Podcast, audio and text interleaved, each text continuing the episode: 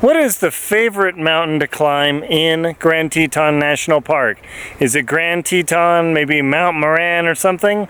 Not necessarily. My favorite mountain is actually this one right behind me here. It's Teewinot. And in this video I'm going to give you a couple of reasons why I like climbing this mountain over almost any of the others in Grand Teton National Park.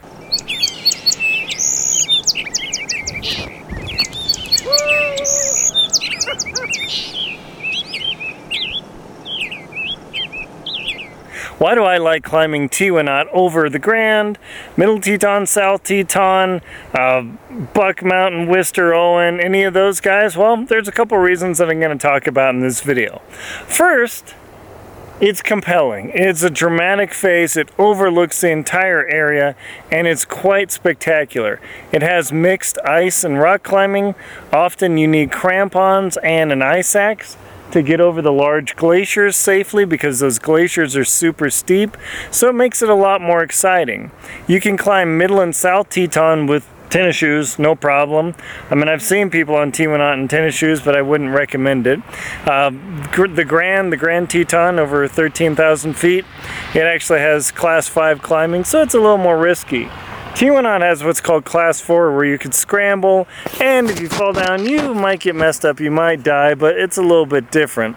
But one of the most dramatic reasons I love climbing Teewinot over any of the other mountains is it's far less busy. The trail up towards Garnet Canyon is crazy busy with people attempting to climb the Grand or the Grand Teton, the Grand as it's known, middle, south, uh, camping, and it, it's pretty wild. But Teewinot it'll see a few hikers in the day, even on a crazy busy summer morning or you know, like on the weekend. But it's really not that busy for as prominent a peak as it is. Now, there are some people with the uh, you know, ticks crawling on me. Ugh. There's some people who actually can run and climb up to the top of Teewinot, and they claim about an hour, which is totally crazy. That's not me. Uh, it's over 12,000 feet, so it's pretty serious considering we're at 6,000 feet at the base. But another reason I like climbing it is the route finding challenge, because the basic route, you go up the glacier and then you go up that middle slot there, it seems obvious, but it's actually not, so you can get yourself into some precar precarious situations. And not that I like being in dangerous situations, but knowing, hey, this is a little bit of a challenge, there's a little bit of climbing involved, nothing too serious and scary, but it can be exciting. But do note that climbing Teewinot oh can be dangerous. Over the, year, over the years, quite a few people have died tragically on the mountain.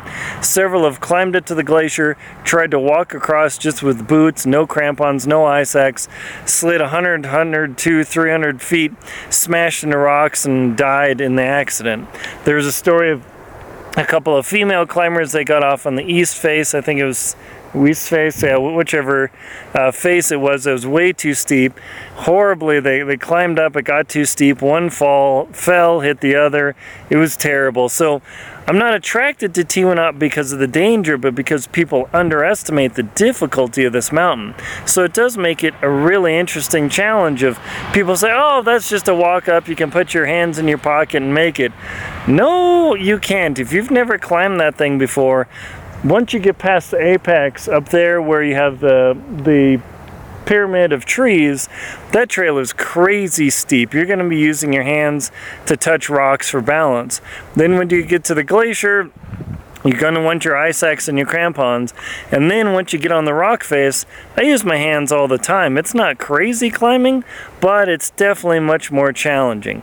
The nice part is too, it doesn't have a super long hike like the Grand Middle and South. That you got to go up Surprise Amphitheater Trail and the, you know, off to Garnet Canyon. It's a full day. It's a long committing thing.